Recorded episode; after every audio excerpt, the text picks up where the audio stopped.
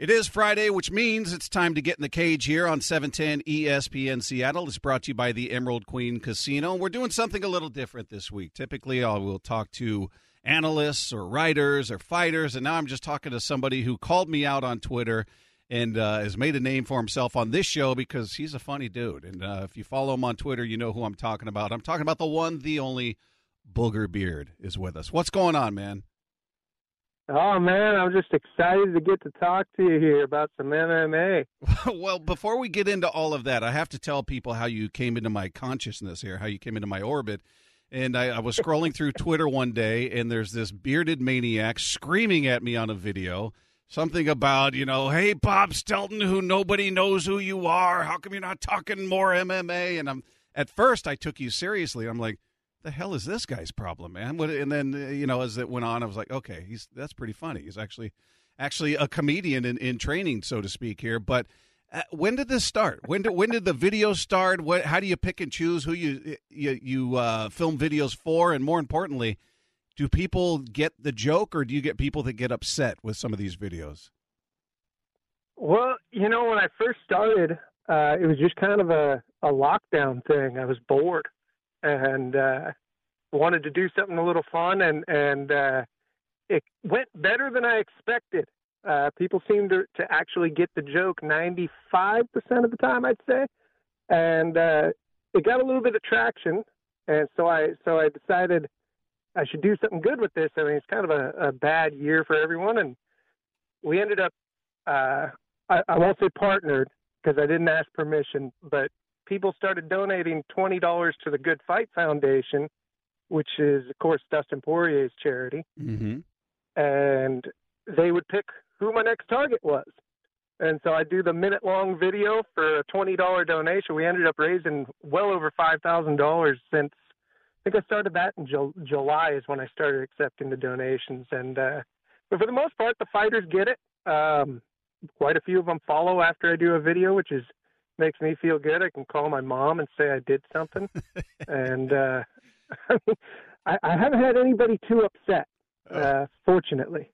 Okay. Now, not yet. Now, do what, what's the goal here? Is it is it because you're a funny guy, and, and Dave Wyman, he he's going to love this because he, he thought the videos were hilarious, and Jim thought they were hilarious, and and you're, you're a funny dude. Is the, is the goal to work your way into comedy, or do you want to work your way into the world of M M A as an analyst, or what? What's the end game for you?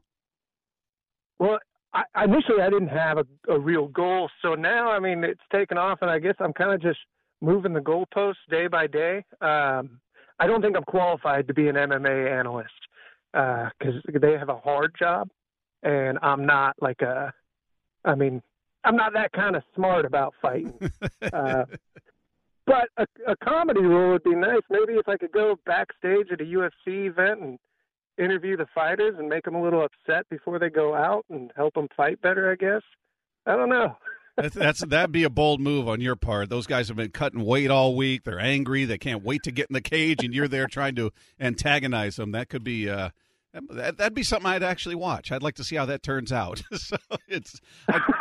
yeah. Well, I mean, maybe someday. I've already interviewed a few fighters. Uh, I got Chase Hooper under my belt and Jared Gordon, so. I mean, maybe maybe someday they'll help me out and get that, that backstage pass. Now, you, you did interview Chase Hooper, who's a local guy who who's a heck of a fighter. Um, but you, you had talked about, or you were tweeting about, you were going to spar with him. You were going to you were going to roll with him. What was going on there? What was what was set up there? Well, I I threw that out as a joke on Twitter, and Chase Hooper responds that he, he's into it, and so. We ended up going back and forth for, for about a month on it. I was even cutting weight, which, by the way, that's impossible. So poor Mike Perry, I kind of get it today. Um, but uh, then then it ended up that, that Chase Hooper's gym just would not allow it. Okay. Is, was that because of your, your lack of training or because of the virus? What, what why was that? That that was due to the pandemic. They they just couldn't risk it because it, it's just not a good time. But maybe in the future I'll get to uh, get choked out by Chase Hooper. Okay. Have you done any training? Uh, no, but I've watched a lot of fights on T V. Uh, Good enough. So I feel like I'm qualified. You're not alone in that. There are a lot of people on Twitter who feel they're qualified after watching a number of fights. So, uh, all right, and then then last one before before we move on to the world of M M A. How do you come up with the name Booger Beard? Uh, I I honestly, I think I just started typing and it happened. It was there was no thought to it, uh, and then once it once it happened and. It's a little unfortunate. Like, now that I got more of a following, I wish I would have picked something cooler. But uh, it's nice hearing people have to say Booger Beard. Yes, it is. It's very. I enjoyed my producer calling you before we started rolling and saying, "Hi, is this Booger Beard?" I was trying to do it with a straight oh, face. Bad for it, oh, it's, it was it was golden. It was. Go- hey, one more before uh, we get into M M A. Dave Dave asked you this when we had you on about, do you live in your car? Because every video you film is, is in your car. I don't know if you're parked or you're you're driving or what's going on there, but how how did that become the spot? Uh, I'll let you in on a little uh, behind-the-scenes action. I cannot privately in my house scream into the phone without raising some alarms. Okay. So so it's just for me to be out somewhere far away from home. And uh, then it never happened, you know? Without raising alarms. All right. Fair enough. Booger Beard is with us on seven ten E S P N Seattle. All right. So I, I've seen you tweet. I've seen you, you, you, you've made it pretty clear that Khabib Nurmagomedov is your favorite fighter of all time. Is that accurate? Oh, yeah. Yeah, definitely. Is he, in your mind, the GOAT? Because the debate rages on Twitter. I, I love watching the back and forth. John Jones, very vocal in defense of his status as the GOAT. Where where do you where do you rank those two? How do you, is it one and two? Is it Khabib's number one? You got Jones lower. What? How do you how do you see that? Well, it's twofold. First of all, Khabib definitely number one. Uh, but Israel Adesanya followed me yesterday, so John Jones isn't even in my top ten anymore. um, I've got him, like, way down, number fifty, number sixty, something like that. Uh-huh. Um, he, he's a great fighter. He's had a great career. Um, I just, yeah, I got I got Khabib number one all the way, and then probably G S P after that. And, and John Jones, if I'm being honest, is probably, I'll put him number three, just to be nice. What, what what do you think of Adesanya? I, I I love watching the guy fight. I think he's he's dynamic. I think he's like Jones was early in his career, very creative, and, and yet when he talks about moving up to light heavyweight, fighting Jones, I don't like that fight for him. I don't think his frame carries the weight the way Jones's frame does. Jones is a much bigger guy naturally. Um, I I don't I don't like that fight, even though he, he is very, very creative and dynamic. I think it could work out really poorly for him. What do you, what do you think of that matchup? I think it would be tough for Adesanya if grappling is a focal point of Jones's game plan. But if John Jones decides he wants to stand and, and strike with Israel Adesanya, I don't I don't know that there's a better striker in the world right now than Izzy. Um, and, and so, and also, like I said, he followed me, so I can't pick against him. So I, I, I would say Israel is, is at least skilled enough to win that fight. Um, but John Jones is a, is a big dude. I mean, I don't know if you saw that picture he threw on Twitter the other day, and two forty, two hundred forty pounds. Yep.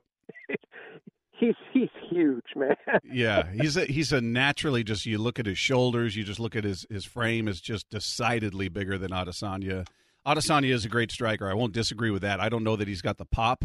Jones, if, if Jones has proven anything in his career, first of all, he's never been beaten. Second of all, he's got a heck of a chin. I mean, he took some clean shots from Glover Teixeira, who hits like a sledgehammer. He took clean shots from Thiago Santos. He's taken he's taken shots and never really looked wobbly.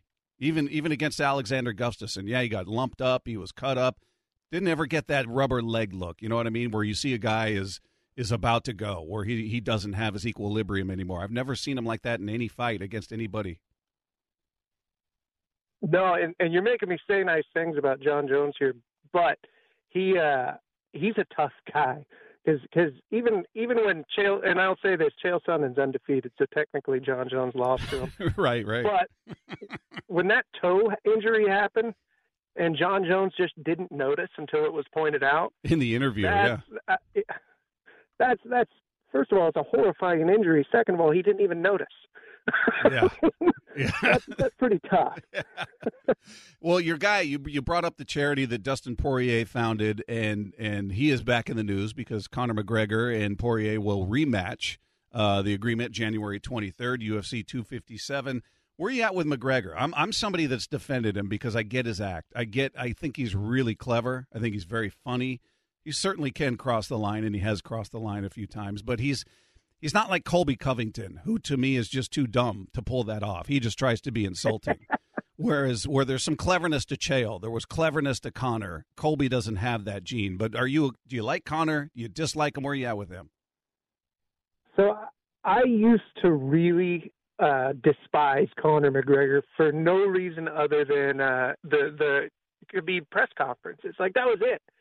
And uh, but seeing the, that he's willing to make a, a five hundred thousand dollars donation, if I remember correctly, uh, to Poirier's foundation, and, and seeing what he's done to help with COVID relief, I think he's a good guy. I think he's done some dumb things, um, and he's he's one of the, the most entertaining fighters who's ever existed. So I I can't say anything too bad about the guy at this point. I've, I've let go of the Khabib grudge. Where where are you um, where are you at that, with fighters that, that that do play the heel, right? Chael really brought that into prominence and mastered it. He was he was brilliant with it. I think Connor, as I just said, was brilliant with it. But now you've seen uh, Henry Cejudo, who people had no idea who he was before. You know, um, he started you know popping off with with the with the smack talk and being the heel, and obviously Colby's tried it, and Jorge Masvidal is taking it to another level, getting into the political aspect of it. Are are you in fan? Are you a fan of that kind of stuff, or does it? For me, I'm kind of like, all right, if it's naturally who they are and they and they really lean on it, cool. If they were never that person, and then all of a sudden here's this guy and he's gonna, I'm the heel and I'm talking smack about your family and about politics and about everything else, it, it just rings a little hollow to me, and it I feel like, eh, I could do without it. Where are you at with the, with with these guys that have taken it to the next level? Yeah, I mean, it it kind of like Colby. I'm I'm not really a fan of his whole deal. Um, I find that just kind of annoying. Um, but for a lot of fighters, I, I, like Cejudo, one of the most talented martial artists of all time. And if he wanted to get paid, he had to do something. And, and so I can kind of understand it, even if I find it a little off-putting at times, because these guys don't get paid enough for what they're doing. I mean, some of them, like, I think it was Jessie Jess posted that she had seventeen dollars in her in her checking account or savings account, one of the two. And so you see how they get paid, and you kind of understand where these personalities come from. Um, I think there's guys who do it a lot better than, than other people. I mean, Chael Sonnen's the best probably ever at playing the heel. Um, but even look at like Ben Askren, great, great wrestler, probably would have never, ever made it to the U F C if he didn't talk like he did.